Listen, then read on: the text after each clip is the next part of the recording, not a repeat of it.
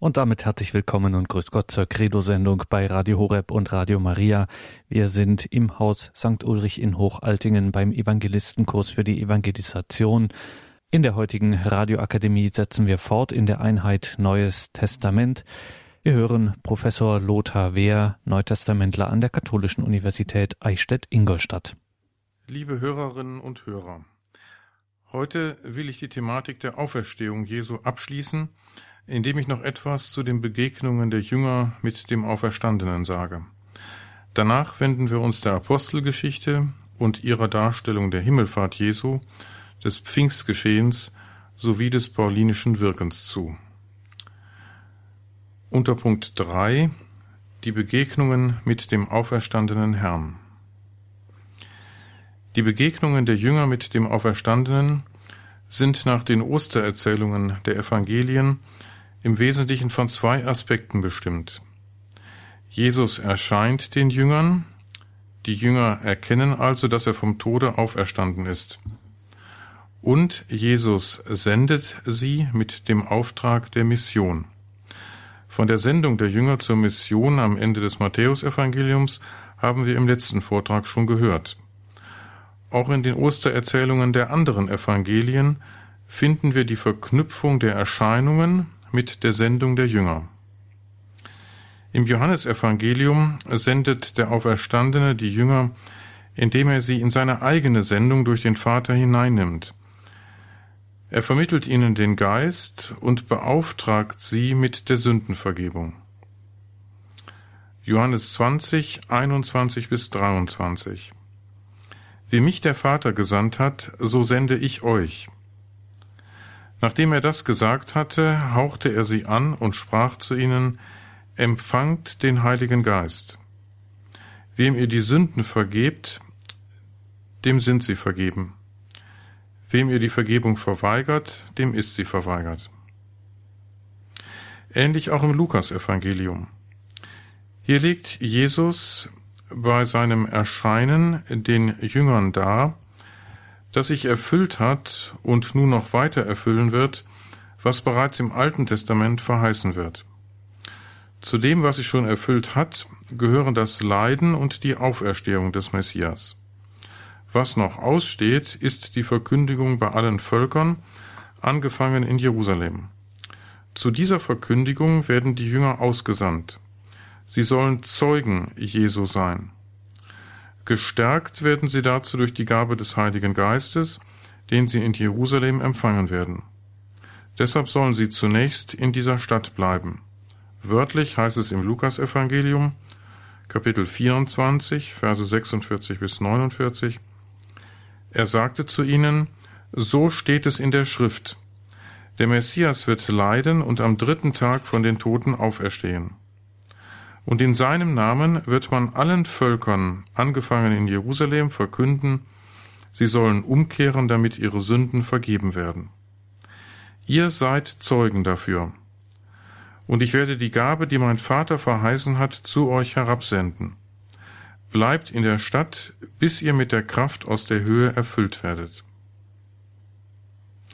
Im Markus Evangelium wird zunächst nicht von den Erscheinungen Jesu vor den Jüngern erzählt. Sie werden vielmehr nur durch den Engel, ein Wort Jesu aufgreifend, angekündigt. Aber auch hier ist vorausgesetzt, dass mit den Erscheinungen die Sendung der Jünger verbunden ist.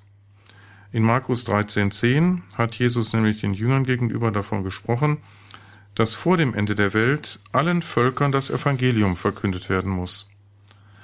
Das Evangelium beinhaltet für Markus die Verkündigung Jesu selbst, also insbesondere die Reich Gottes Verkündigung, aber auch die nachösterliche Verkündigung von Tod und Auferstehung Jesu. Diese beiden Aspekte des Evangeliums können zunächst nur die Jünger weitersagen, weil sie Zeugen des Wirkens Jesu sind und Zeugen seiner Auferstehung. Dass die Ostererscheinungen ganz wesentlich den Aspekt der Sendung beinhalten, bestätigt auch Paulus, der der einzige Osterzeuge ist, von dem wir Selbstzeugnisse über seine Begegnung mit Christus und seine Berufung zum Apostel besitzen. Paulus kommt immer wieder in seinen Briefen auf seine Berufung zu sprechen.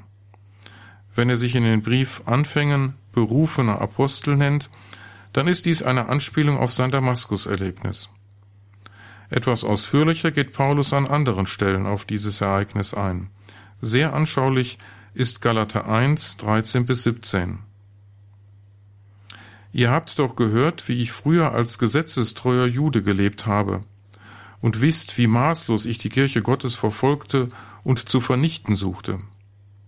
In der Treue zum jüdischen Gesetz übertraf ich die meisten Altersgenossen in meinem Volk.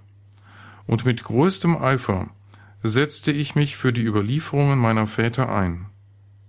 Als aber Gott, der mich schon im Mutterleib auserwählt und durch seine Gnade berufen hat, mir in seiner Güte seinen Sohn offenbarte, damit ich ihn unter den Heiden verkündige, da zog ich keinen Menschen zu Rate. Ich ging auch nicht sogleich nach Jerusalem hinauf, zu denen, die vor mir Apostel waren, sondern zog nach Arabien und kehrte dann wieder nach Damaskus zurück. Im Galaterbrief muss sich Paulus mit strengen Judenchristen auseinandersetzen, die in die galatischen Gemeinden eingedrungen sind. Die galatischen Gemeinden sind wahrscheinlich in Kleinasien in der Nähe des heutigen Ankara zu lokalisieren. Andere Thesen sehen sie erheblich weiter südlich. Aber diese Fragen müssen uns hier jetzt nicht interessieren. Jedenfalls sind in diese heidenchristlichen Gemeinden, die Paulus gegründet hat, streng judenchristliche Wandermissionare eingedrungen, die die Gemeinden auf das jüdische Gesetz verpflichten wollen. Sie erklären offenbar das Gesetz für heilsnotwendig und verlangen von den Christen die Beschneidung, die Beachtung der jüdischen Speisevorschriften und wohl auch des Sabbats sowie anderer Vorschriften. Damit stellen sie sich direkt gegen die gesetzesfreie Heidenmission des Paulus.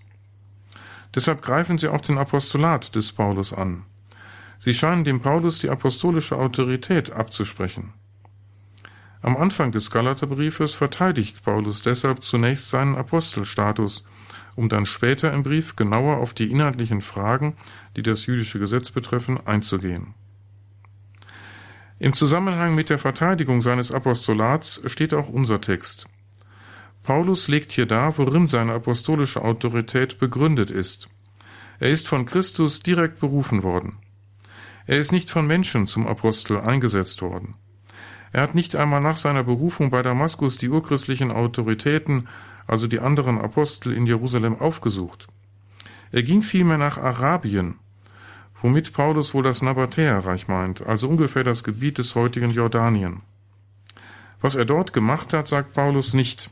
Vermutlich hat er erste Missionsversuche unternommen. Die spielt aber hier für seine Argumentation keine Rolle. Er will nur sagen, dass er von den menschlichen Autoritäten unabhängig war. Gott hat ihm seinen Sohn offenbart, damit er ihn unter den Heiden verkündige. Paulus hat also in seiner Begegnung mit Christus erkannt, dass er als Apostel nun gesandt ist, um zu missionieren, und zwar unter den Heiden, nicht unter den Juden, wie Petrus, Jakobus und andere. Da die Begegnung mit Christus ein sehr persönliches Erlebnis ist, für das Paulus keine Beweise oder Zeugen anführen kann, versucht er in unserem Textabschnitt plausible Argumente für die Lebenswende anzuführen, die die Begegnung mit dem Auferstandenen für ihn bedeutet hat. Paulus erinnert daran, dass er zunächst die Kirche verfolgte und sogar zu vernichten suchte. Immer wenn Paulus auf seine Verfolgertätigkeit zu sprechen kommt, erwähnt er auch seine Gesetzestreue. So auch hier. Ihr habt doch gehört, wie ich früher als gesetzestreuer Jude gelebt habe. In der Treue zum jüdischen Gesetz übertraf ich die meisten Altersgenossen in meinem Volk, und mit größtem Eifer setzte ich mich für die Überlieferungen meiner Väter ein. Er hat als gesetzestreuer Jude gelebt und sogar die meisten Altersgenossen in der Beachtung der jüdischen Gesetzesvorschriften übertroffen. Diese Gesetzestreue war der Grund, warum Paulus die Kirche verfolgte. Die gesetzesfreie Heidenmission der hellenistischen Judenchristen hat Paulus gegen die Kirche aufgebracht. Die Kirche war noch Teil des Judentums. Durch die Heidenmission wurden also Menschen in die Gemeinschaft des Judentums aufgenommen, die nicht die Torah beachteten. Dies bedeutete für Paulus eine Beeinträchtigung der Heiligkeit und Reinheit des Gottesvolkes.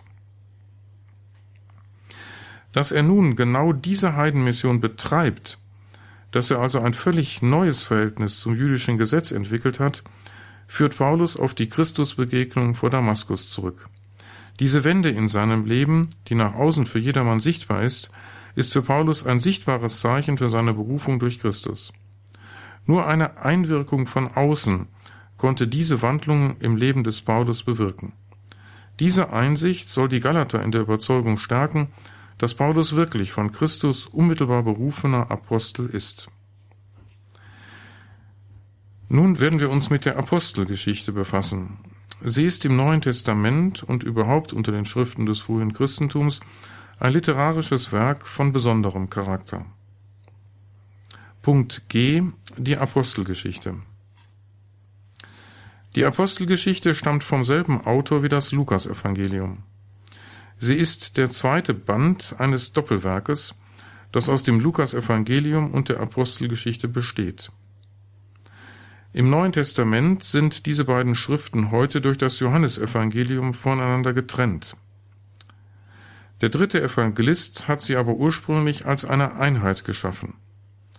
Was im Evangelium von der Geburt Jesu bis zur Himmelfahrt des Auferstandenen erzählt wird, findet in der Apostelgeschichte seine Fortsetzung. Dass die beiden Schriften vom selben Autor stammen und von vornherein als ein Doppelwerk geplant wurden, ergibt sich aus einer ganzen Reihe von Gründen. Einige will ich Ihnen nennen, und damit zugleich eine Einführung in die wichtigsten theologischen Leitlinien des Lukas geben. Beide Schriften sind derselben Person gewidmet, sowohl im Vorwort des Lukas Evangeliums als auch im Vorwort der Apostelgeschichte wird ein Theophilus angesprochen. Er ist offenbar eine gesellschaftlich anerkannte Persönlichkeit. Der Lukas das Doppelwerk vermutlich deswegen widmet, weil er hofft, dass seine Schriften auf diese Weise auch in höheren gesellschaftlichen Kreisen bekannt werden. Es gibt gedankliche Linien, die beide Schriften durchziehen und die die Einheitlichkeit des Doppelwerkes bezeugen. Im Evangelium geht Jesus von Galiläa aus zielstrebig nach Jerusalem. Jerusalem als Zentrum des Judentums ist Ziel des Weges Jesu. In der Apostelgeschichte wird den Jüngern von Jesus aufgetragen, dass sie in Jerusalem bleiben sollen, bis sie den Heiligen Geist empfangen haben. Apostelgeschichte 1.4 folgender Geht nicht weg von Jerusalem, sondern wartet auf die Verheißung des Vaters, die ihr von mir vernommen habt. Johannes hat mit Wasser getauft, ihr aber werdet schon in wenigen Tagen mit dem Heiligen Geist getauft. Jerusalem hat für Lukas eine ganz wichtige Bedeutung. Es ist das Zentrum des Judentums, hier steht zur Zeit Jesu noch der jüdische Tempel. Hier erfüllt sich das irdische Schicksal Jesu. Lukas lässt auch alle Ostererscheinungen in Jerusalem oder in unmittelbarer Nähe von Jerusalem, siehe Emmaus, stattfinden. Markus erwähnt nur Erscheinungen in Galiläa, Matthäus und Johannes kennen Ostererscheinungen in Galiläa und in Jerusalem. Bei Lukas wird Jerusalem zum Ausgangspunkt der christlichen Mission. Jesus kündigt an, ihr werdet meine Zeugen sein in Jerusalem und in ganz Judäa und Samarien und bis an die Grenzen der Erde. Apostelgeschichte 1.8. Dies ist das Missionsprogramm, das in der Apostelgeschichte entfaltet wird. Der Glaube breitet sich gleichsam in konzentrischen Kreisen von Jerusalem über Judäa, also die engere Umgebung von Jerusalem, und über Samarien bis an die Grenzen der Welt aus. Lukas macht also Jerusalem, die Mitte des Judentums, zum Zielpunkt des Weges Jesu und zugleich zum Ausgangspunkt der weltweiten christlichen Mission. Er macht damit theologisch deutlich, das Christentum ist keine neue Religion, es steht in der Tradition des alttestamentlichen Gottesvolkes, es ist Vollendung des Judentums. Auch die Apostel stellen eine wichtige Brücke zwischen Evangelium und Apostelgeschichte dar. Sie sind im Evangelium die ständigen Begleiter Jesu. Dadurch werden sie zu Zeugen der Worte und Taten Jesu.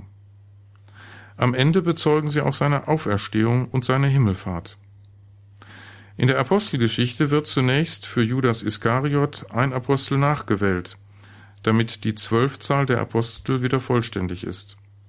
Als Kriterium für die Kandidaten, die zur Wahl stehen, wird gesagt, Apostelgeschichte 1, 21 und 22. Einer von den Männern, die die ganze Zeit mit uns waren, als Jesus der Herr bei uns ein- und ausging, angefangen von der Taufe durch Johannes bis zu dem Tag, an dem er von uns ging und in den Himmel aufgenommen wurde. Einer von diesen muss nun zusammen mit uns Zeuge seiner Auferstehung sein. Zum Zwölferkreis der Apostel kann also nur gehören, wer das Wirken Jesu von Anfang an, von der Taufe durch Johannes bis zur Himmelfahrt bezeugen kann. Die Apostel sind für Lukas also wichtige Zeugen des Wirkens Jesu. Als solche treten sie auch zu Beginn der Apostelgeschichte auf. Gleich nach dem Pfingstereignis, nachdem also der Heilige Geist auf sie herabgekommen ist, beginnen sie den Glauben an Jesus zu verkünden. Im Verlauf der Apostelgeschichte haben sie noch weitere wichtige Aufgaben. Sie genehmigen die Mission in Judäa und Samarien und beschließen auf dem sogenannten Apostelkonzil, dass auch die Heiden in die Kirche aufgenommen werden dürfen, ohne dass sie beschnitten und auf das gesamte jüdische Gesetz verpflichtet werden. Diese bedeutsame Entscheidung der Apostel wird in Apostelgeschichte 15 erzählt. Einen parallelen Bericht vom Apostelkonzil gibt es im Galaterbrief im Kapitel 2 in den Versen 1 bis 10. Nach dem Apostelkonzil verlieren die Apostel an Bedeutung. Nun tritt Paulus immer mehr in den Vordergrund. Er ist für Lukas kein Apostel, weil er kein Jünger Jesu war und deshalb das Wirken Jesu nicht bezeugen kann, aber er setzt das Werk der Apostel fort und ist der große Missionar, der den Glauben zunächst nach Kleinasien und dann nach Europa, speziell nach Griechenland bringt. Schließlich kommt Paulus sogar nach Rom, wo er trotz seiner Gefangenschaft in einer Mietwohnung, in der er unter Hausarrest steht, den Glauben frei verkünden kann. Die Apostelgeschichte endet in Apostelgeschichte 28, 31 mit der Bemerkung, er, also Paulus, verkündete das Reich Gottes und trug ungehindert und mit allem Freimut die Lehre über Jesus Christus, den Herrn, vor. Paulus setzt mehrfach Presbyter ein, die in etwa unseren Priestern entsprechen. Damit zeigt Lukas, dass es eine Kontinuität gibt von der Verkündigung Jesu über die Apostel, die die Botschaft Jesu bezeugen können und die wichtige Entscheidungen für die Kirche treffen, und schließlich über Paulus bis zu den Presbytern Priestern. Lukas denkt in historischen Dimensionen. Ihm liegt in seinem Doppelwerk vor allem daran, die Kontinuität der Geschichte zu zeigen. Geschichte ist für ihn Heilsgeschichte. Das heißt, die Ereignisse in der Geschichte sind nicht zufällig, sondern sie unterliegen der geheimnisvollen Lenkung Gottes. So teilt er die Geschichte ein, einmal in die Verheißungszeit, diese umfasst die Zeit des Volkes Israel, also des Alten Testaments, bis einschließlich zu Johannes dem Täufer. Diese Phase der Geschichte ist davon bestimmt, dass Gott durch die Propheten, durch die Torah des Mose und durch die übrigen Schriften unseres Alten Testaments sowie zuletzt durch den Propheten Johannes den Täufer Jesus Christus ankündigt, verheißt. Dem steht die Erfüllungszeit gegenüber, die mit dem Auftreten Jesu beginnt, die die Zeit der Apostel und der Kirche umfasst, bis hin zur Wiederkunft Christi zum Gericht am Ende der Zeit.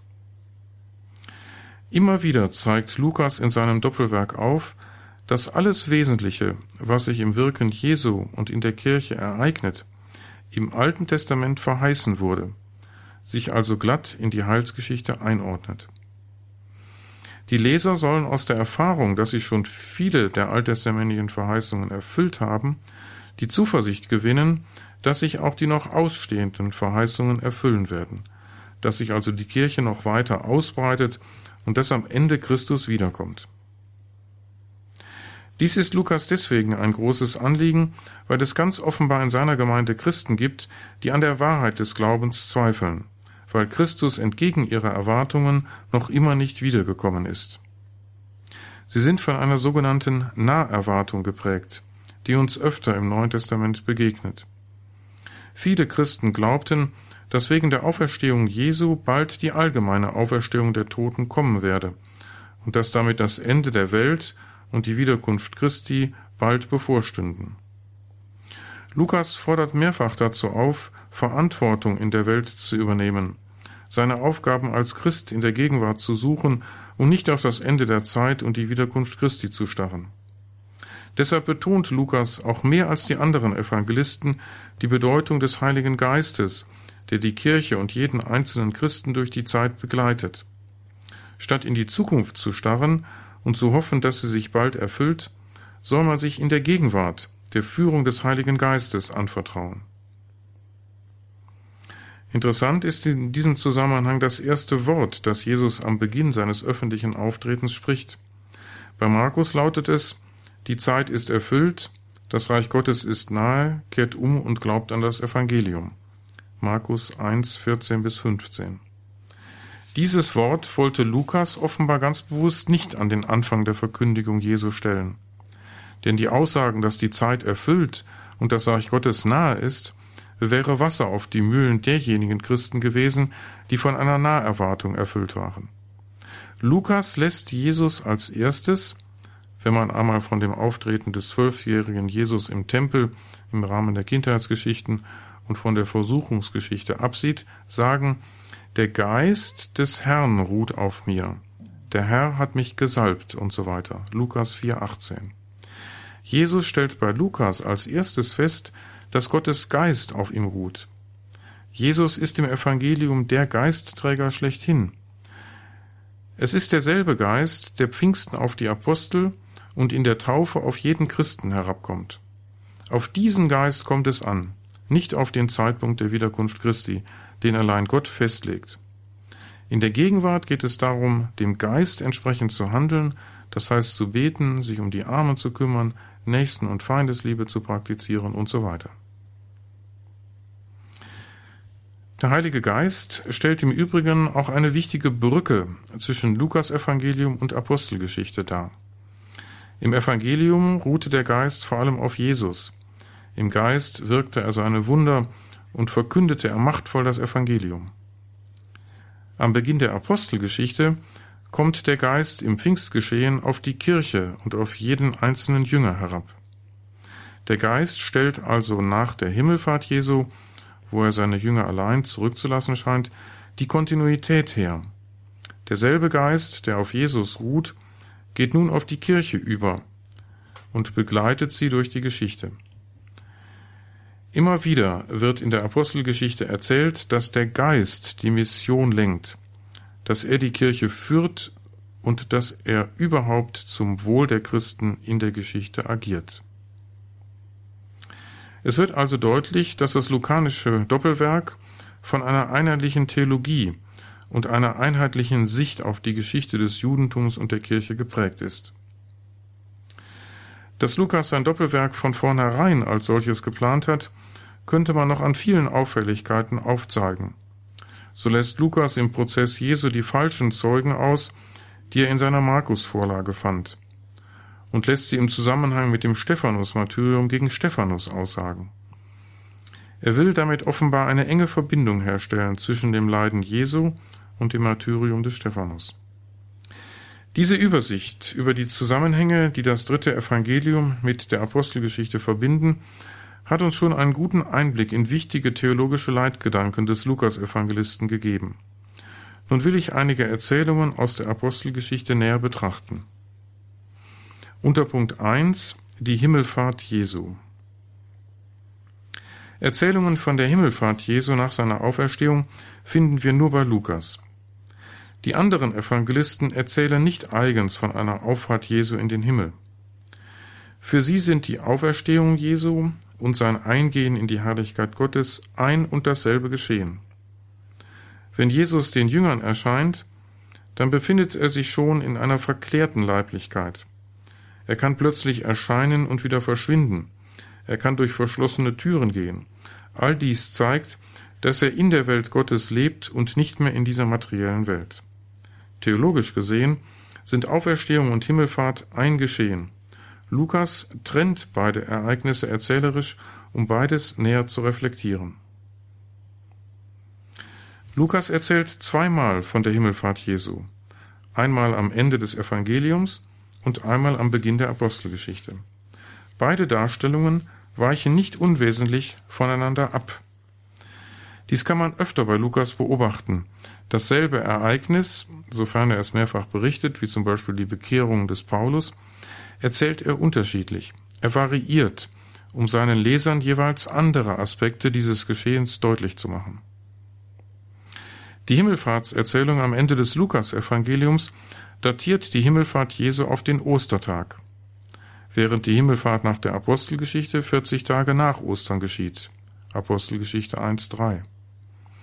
Dies zeigt schon, dass es Lukas um Theologie geht und nicht um historische Exaktheit.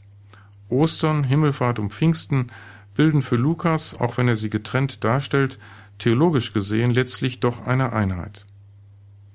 Noch etwas unterscheidet die beiden Himmelfahrtsdarstellungen bei Lukas. Am Ende des Evangeliums entschwindet Jesus gen Himmel, während er die Jünger segnet. Die Jünger fallen vor Jesus nieder und sind voll Freude. Am Anfang der Apostelgeschichte wird erzählt, dass die Jünger zum Himmel starren, als Jesus vor ihren Augen nach oben entschwindet. Zwei Engel treten an die Jünger heran und sagen, Ihr Männer von Galiläa, was steht ihr da und schaut zum Himmel empor? Dieser Jesus, der von euch ging und in den Himmel aufgenommen wurde, wird ebenso wiederkommen, wie ihr ihn habt zum Himmel hingehen sehen. Apostelgeschichte 1.11 Hier besteht der Trost darin, dass Jesus die Jünger nicht für immer verlässt. Er wird wiederkommen am Ende der Zeit. Wichtig ist für Lukas im Kontext beider Erzählungen, dass der Verlust des irdischen, unmittelbaren Kontaktes mit Jesus bald ersetzt werden wird durch die Gegenwart des Heiligen Geistes, der an Pfingsten auf die Jünger herabkommen wird. Sie werden also nach dem Fortgang Jesu nicht allein gelassen. Unter Punkt 2 das Pfingstfest. Von der Sendung des Heiligen Geistes berichtet uns Lukas im zweiten Kapitel der Apostelgeschichte, in einer sehr lebendigen und anschaulichen Erzählung. Was Lukas hier so dramatisch erzählt, erscheint in anderen neutestamentlichen Schriften erheblich schlichter. Von der Spendung des Geistes durch den Auferstandenen erzählt uns auch das Johannesevangelium, aber wesentlich unspektakulärer. In Johannes 20, 21 bis 22, es handelt sich um eine Ostererzählung, die am Ostersonntag verortet ist, nicht 50 Tage nach Ostern, heißt es, Jesus sagte noch einmal zu ihnen, Friede sei mit euch. Wie mich der Vater gesandt hat, so sende ich euch. Nachdem er das gesagt hatte, hauchte er sie an und sprach zu ihnen, Empfangt den Heiligen Geist. Hier wird der Heilige Geist von Jesus am Ostertag durch einfaches Anhauchen vermittelt. Von Feuerzungen und einem heftigen Brausen hören wir hier nichts. Im Allgemeinen nimmt man heute an, dass Lukas, um die Bedeutung der Geistsendung zu unterstreichen, die dramatische Szenerie geschaffen hat. Und man muss zugeben, diese Idee hat nachhaltige Wirkungen entfaltet. Die Schilderung des Pfingstereignisses bei Lukas ist so einprägsam, dass die meisten bei der Geistaussendung zuerst an die lukanische Darstellung denken. Die wenigsten haben die undramatische Szene bei Johannes vor Augen. Was Lukas hier literarisch anwendet, nennt man dramatischen Episodenstil. Man kann auch narrative, also erzählende Theologie dazu sagen. Das Pfingstereignis und auch die Berufung des Paulus hat Lukas so lebendig gestaltet, dass sich die Erzählungen gut einprägen und damit auch die Theologie, die mit diesen Erzählungen vermittelt werden soll. Hören wir uns zunächst die Darstellung des Pfingstgeschehens in Apostelgeschichte 2, 1 bis 13 an. Als der Pfingsttag gekommen war, befanden sich alle am gleichen Ort. Da kam plötzlich vom Himmel her ein Brausen, wie wenn ein heftiger Sturm daherfährt, und erfüllte das ganze Haus, in dem sie waren. Und es erschienen ihnen Zungen wie von Feuer, die sich verteilten. Auf jeden von ihnen ließ sich eine nieder. Alle wurden mit dem Heiligen Geist erfüllt und begannen in fremden Sprachen zu reden, wie es der Geist ihnen eingab. In Jerusalem aber wohnten Juden, fromme Männer aus allen Völkern unter dem Himmel. Als sich das Getöse erhob, strömte die Menge zusammen und war ganz bestürzt, denn jeder hörte sie in seiner Sprache reden. Sie gerieten außer sich vor Staunen und sagten, sind das nicht alles Galiläer, die hier reden? Wieso kann sie jeder von uns in seiner Muttersprache hören? Parther, Meder und Elamiter, Bewohner von Mesopotamien, Judäa und Kappadokien, von Pontus und der Provinz Asien, von Phrygien und Pamphylien, von Ägypten und dem Gebiet Libyens nach Cyrene hin, auch die Römer, die sich hier aufhalten, Juden und Proselyten, Kreter und Araber, wir hören sie in unseren Sprachen Gottes große Taten verkünden. Alle gerieten außer sich und waren ratlos. Die einen sagten zueinander, was, hat das zu bedeuten? Andere aber spotteten, sie sind vom süßen Wein betrunken. Es folgt die Pfingstpredigt des Petrus, in der er erklärt, dass die Jünger nicht betrunken sind, sondern das geschehen ist, was schon beim Propheten Joel in Joel 3, 1 bis 5 angekündigt wird, dass der Geist Gottes auf alle herabkommt, wodurch es allen möglich ist, den Willen Gottes zu erfüllen. Was Joel für die Endzeit ankündigt, das tritt jetzt ein. Der Heilige Geist kommt nun auf alle Glaubenden herab. Er befähigt die Jünger zur Verkündigung, sogar auf wunderbare Weise so, dass jeder sie in seiner Sprache hört. Das Wunder des Pfingstfestes in der lukanischen Darstellung ist ein Sprachenwunder, genauer ein Hörwunder. Die Jünger sprechen in ihrer Sprache, aber die Vertreter des Judentums, die aus allen möglichen Ländern und Kulturen nach Jerusalem gekommen sind, hören sie alle in ihrer eigenen Sprache reden. Damit ist natürlich schon die weltweite Heidenmission angedeutet, die durch die Sendung des Geistes ausgelöst wird, auch wenn hier in Jerusalem zunächst nur Juden anwesend sind, allerdings aus allen möglichen Ländern und Regionen.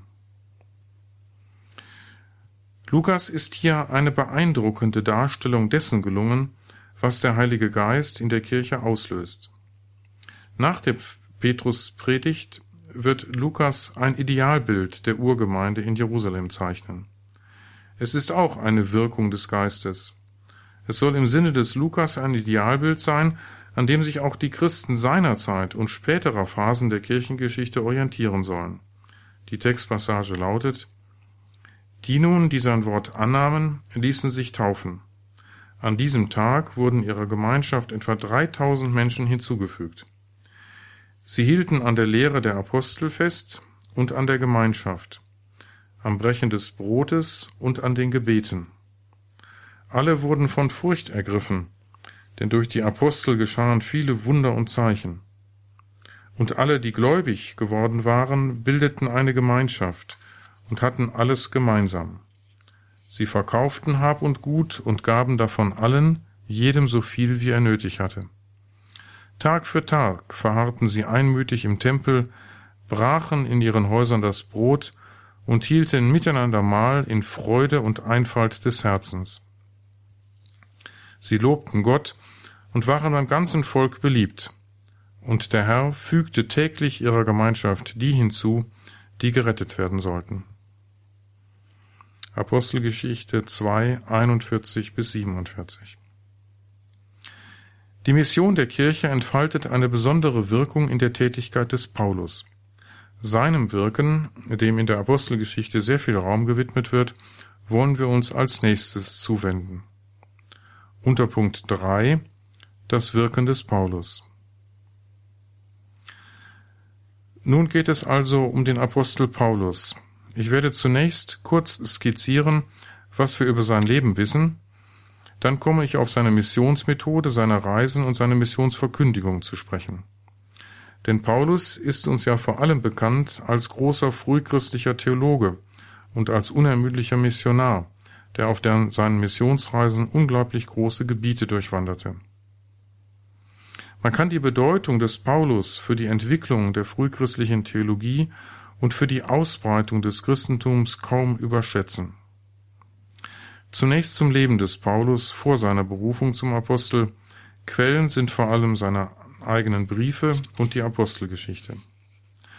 Geboren ist Paulus in Tarsus in Kilikien, das im Süden Kleinasiens, heute der Süden der Türkei liegt.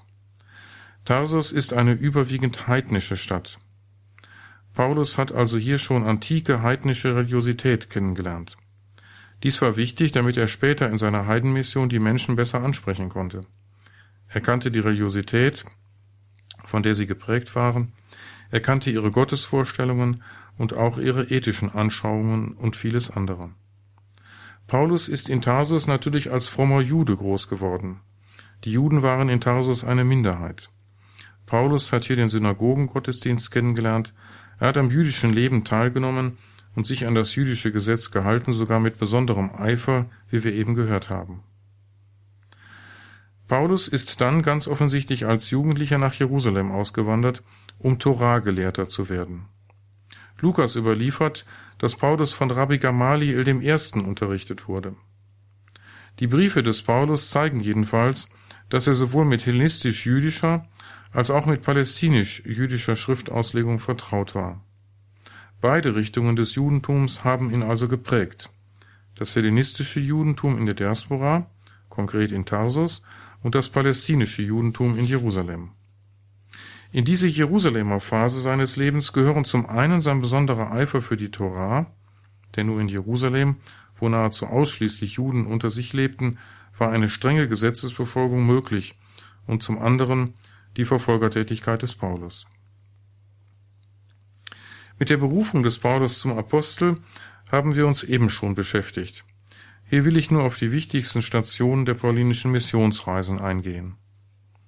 Unter Punkt 4 die Missionsmethode des Paulus und die christlichen Gemeinden. Paulus ist sehr überlegt vorgegangen in seiner Mission. Wenn wir uns nun seine Missionsstrategie anschauen, so müssen wir zweierlei unterscheiden. Einmal seine räumliche Planung und zum anderen seine konkrete Vorgehensweise vor Ort. Was die räumliche Ausdehnung der paulinischen Mission angeht, so kann man feststellen, dass Paulus eine sozusagen weltweite Missionsstrategie entwickelt hat.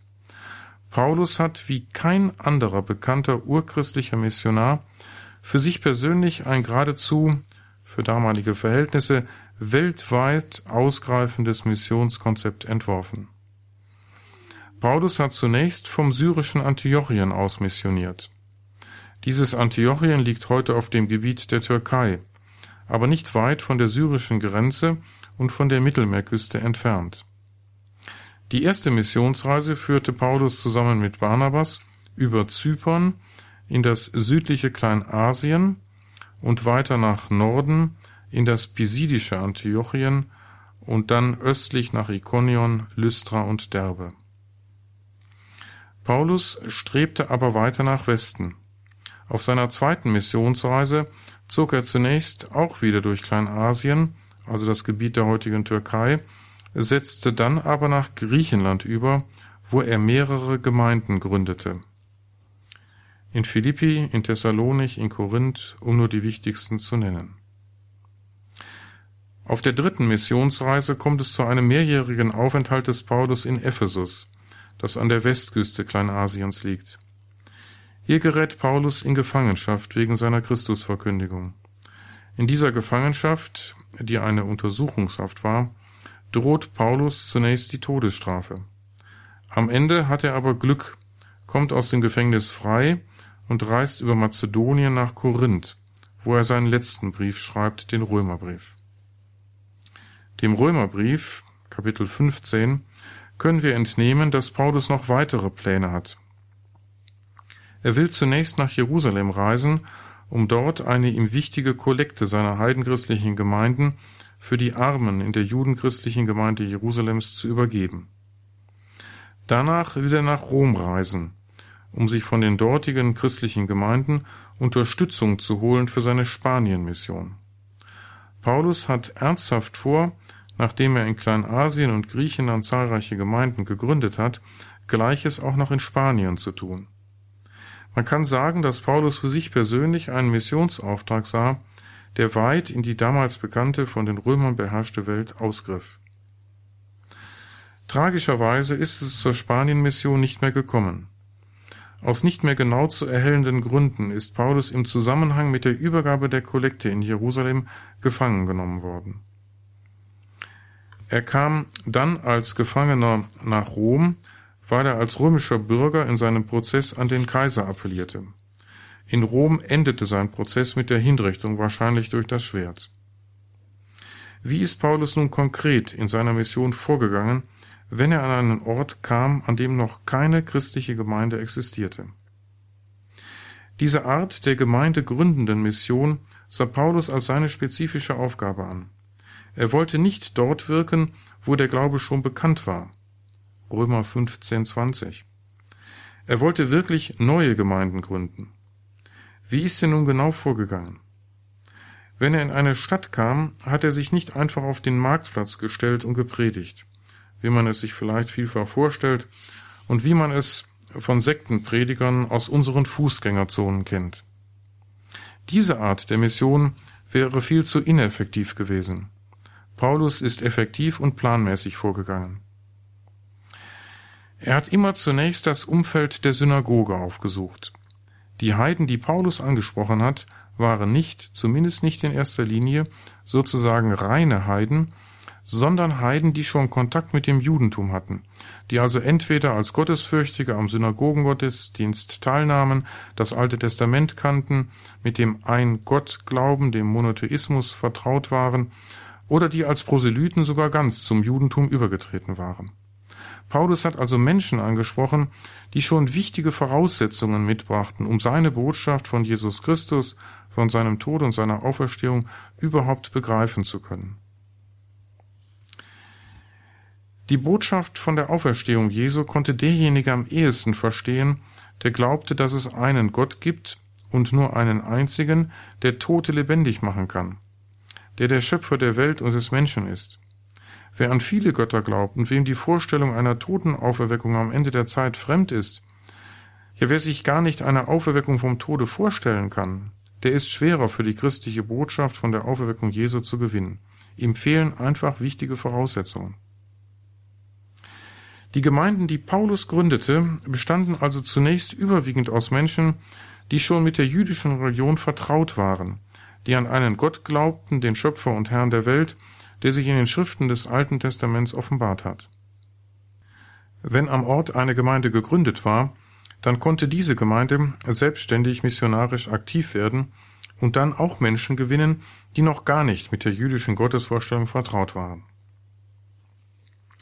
Worauf es inhaltlich in der Heidenmission ankam, können wir sowohl der Apostelgeschichte als auch den Paulusbriefen entnehmen. In der Apostelgeschichte zeigt vor allem die Erzählung vom Aufenthalt des Paulus und des Barnabas auf ihrer ersten Missionsreise in Lystra. Welche Hürden zu überwinden waren, wollte man Heiden für den christlichen Glauben gewinnen. Die Stelle findet sich Apostelgeschichte 14, 8 bis 18. Paulus heilt dort einen Mann, der von Geburt an gelähmt war. Als die Menschen dies sehen, halten sie Paulus und Barnabas für Götter die auf die Erde gekommen sind, und wollen ihnen vor der Stadt im Tempel des Zeus ein Stieropfer darbringen. Da die Menschen, es sind aus griechischer Sicht ungebildete Barbaren, nur Lykaonisch und kein Griechisch sprechen, begreifen Paulus und Barnabas zunächst nicht, was hier vor sich geht. Als sie es dann erkennen, halten sie eine kleine Missionsrede, die noch gar nicht von Jesus Christus handelt, sondern zunächst einmal zu einem aufgeklärten Gottesbild führen will. Sie sagen nach Lukas, Männer, was tut ihr? Auch wir sind nur Menschen von gleicher Art wie ihr. Wir bringen euch das Evangelium, damit ihr euch von diesen nichtigen Götzen zu dem lebendigen Gott bekehrt, der den Himmel, die Erde und das Meer geschaffen hat und alles, was dazugehört. Er ließ in den vergangenen Zeiten alle Völker ihre Wege gehen. Und doch hat er sich nicht unbezeugt gelassen. Er tat Gutes, gab euch vom Himmel her Regen und fruchtbare Zeiten, mit Nahrung und mit Freude erfüllte er euer Herz. Doch selbst mit diesen Worten konnten sie die Volksmenge kaum davon abbringen, ihnen zu opfern. Diese kleine Rede zeigt, wo Heidenmission, wenn sie sich direkt an Heiden wendet, ansetzen muss. Die Menschen müssen zunächst von den vielen Göttern zur Verehrung des einen Gottes geführt werden. Sie müssen erkennen, dass es zwischen Gott und Mensch einen Unterschied gibt und dass man Menschen nicht einfach als Götter verehren darf. Als nächstes muss ihnen der eine Gott als Schöpfer nahegebracht werden, der Regen gibt, fruchtbare Zeiten und Nahrung. Zur eigentlichen Christusverkündigung kommen Barnabas und Paulus in Lystra nicht. Sie haben Mühe genug, die einfachen Grundlagen über Gott zu vermitteln. Und auch damit können sie die Menschen kaum davon abbringen, ihnen zu opfern. Auch Paulus lässt in seinen Briefen Spuren derselben Vorgehensweise erkennen. So erinnert er die Thessalonicher in 1 Thessalonicher 1.9 folgender an ihre Anfänge als Gemeinde, an ihre Bekehrung vom Heidentum zum christlichen Glauben. Denn man erzählt sich überall, welche Aufnahme wir bei euch gefunden haben und wie ihr euch von den Götzen zu Gott bekehrt habt, um dem lebendigen und wahren Gott zu dienen und seinen Sohn vom Himmel her zu erwarten, Jesus, den er von den Toten auferweckt hat und der uns dem kommenden Gericht Gottes entreißt. Die Christen in Thessalonich sind ehemalige Heiden. Sie haben Götzen verehrt. Sie hingen also einem Vielgötterglauben an. Dann haben sie sich zu dem einen wahren und lebendigen Gott bekehrt. Der Glaube an den Schöpfergott ist Voraussetzung für alle weitere Missionsverkündigung. Wer nicht an den einen Gott glaubt, kann die Verkündigung Jesu und der Kirche nicht verstehen. Vermutlich haben einige der Christen in Thessalonich diesen Ein-Gott-Glauben schon in der Synagoge kennengelernt. Andere sind früh durch Paulus oder die Gemeinde zu diesem Glauben geführt worden. Auf diesen Grundlagen kann die weitere Verkündigung aufbauen, die dann die spezifisch christlichen Glaubensinhalte vermittelt. Paulus nennt hier die Auferstehung Jesu und die Wiederkunft Christi, der uns dem Gericht Gottes entreißen wird. Wir können daraus auch lernen für die Glaubensverkündigung heute. Vielen Menschen bei uns ist der Glaube an Gott abhanden gekommen. Deshalb darf in der christlichen Verkündigung, auch in den Pfarrgemeinden, nicht nur über Jesus Christus gesprochen werden. Es ist immer wieder auch die Glaubensbasis zu stärken, der Glaube an Gott, den Schöpfer, der alles, die Welt und unser persönliches Leben umfängt und trägt. Die Christusverkündigung geht ins Leere, wenn sie auf Menschen trifft, die nicht mehr wirklich an Gott glauben oder die irrige Gottesvorstellungen haben. Ich meine auch, dass viele Christen, die in Gemeinden und kirchlichen Verbänden aktiv sind, ein korrekturbedürftiges Gottesbild haben. Vielfach treten Schicksalsvorstellungen oder pantheistische nicht-personale Gottesvorstellungen an die Stelle des alttestamentlich christlichen personalen Gottesglaubens. Noch eine weitere Stelle aus den Paulusbriefen will ich zitieren, die das gleiche Missionsschema erkennen lässt. In Galater 4,8 folgender stellt Paulus in einem Einst-Jetzt-Schema die frühere heidnische Zeit seiner Adressaten ihrer jetzigen christlichen gegenüber. Vers 8 Einst, als ihr Gott noch nicht kanntet, wart ihr Sklaven der Götter, die in Wirklichkeit keine sind. Als die galatischen Christen noch Heiden waren, als sie Gott noch nicht kannten, waren sie Sklaven von Göttern, die in Wirklichkeit keine sind. Sie haben heidnische Götter verehrt und sie durch Opfer und bestimmte Riten gnädig zu stimmen versucht. Sie haben sich sozusagen zu Sklaven der Götter gemacht, obwohl diesen Götzen gar keine Wirklichkeit entsprach. Es waren tote Götter, von Menschen geschaffene Götterstatuen, denen keine Realität, keine göttliche Macht zukam. Paulus fährt in Vers 9 dann fort, Wie aber könnt ihr jetzt, da ihr Gott erkannt habt, vielmehr von Gott erkannt worden seid, wieder zu den schwachen und armseligen Elementarmächten zurückkehren? Durch ihre Bekehrung haben sich die Galater aus der Sklaverei der nichtigen Götzen losgesagt und sich dem einen wahren Gott zugewandt, dem eine Realität zukommt, an den man sich wenden kann, der sogar aus dem Tod erretten kann. Dieser Gott hat sogar zuerst die Menschen erkannt, bevor diese Gott erkannten. Dem Glauben der Menschen geht die Zuwendung, die Gnade Gottes voraus. Erkennen seitens Gottes meint im biblischen Verständnis die gnadenhafte, liebende Zuwendung Gottes zu Menschen. Leider sind die Galater dabei, wieder in ihren alten, unerlösten Status zurückzufallen, indem sie sich wieder den Elementarmächten zuwenden. Was mit den Elementarmächten gemeint ist, ist exegetisch umstritten. Sicher ist nur, dass die Hinwendung zur Lehre der strengen Judenchristen, die in die galatischen Gemeinden eingedrungen sind, von Paulus mit einem Rückfall ins Heidentum gleichgesetzt wird. Wenn man sich vom paulinischen Evangelium abwendet, bedeutet dies, den Weg zu verlassen, auf dem allein man Heil findet und auf dem allein man am Ende zu Gott gelangt. Ich meine, dass wir aus dieser frühchristlichen Methodik in der Mission viel lernen können. Wenn man heute im Rahmen einer Neuevangelisierung Menschen für Gott und für den christlichen Glauben gewinnen will, dann geht es zum einen darum, wieder die Grundlagen zu festigen. Die Diskussionen, die heute oft laut geführt werden um die Unauflöslichkeit der Ehe, den Zölibat des Priesters, die Strenge der ethischen Forderungen Jesu und der Kirche, die besonderen moralischen Ansprüche an kirchliche Mitarbeiter und vieles andere, sind deshalb so schwer zu gestalten, weil in unserer Gesellschaft der Konsens in Fragen des Glaubens fehlt.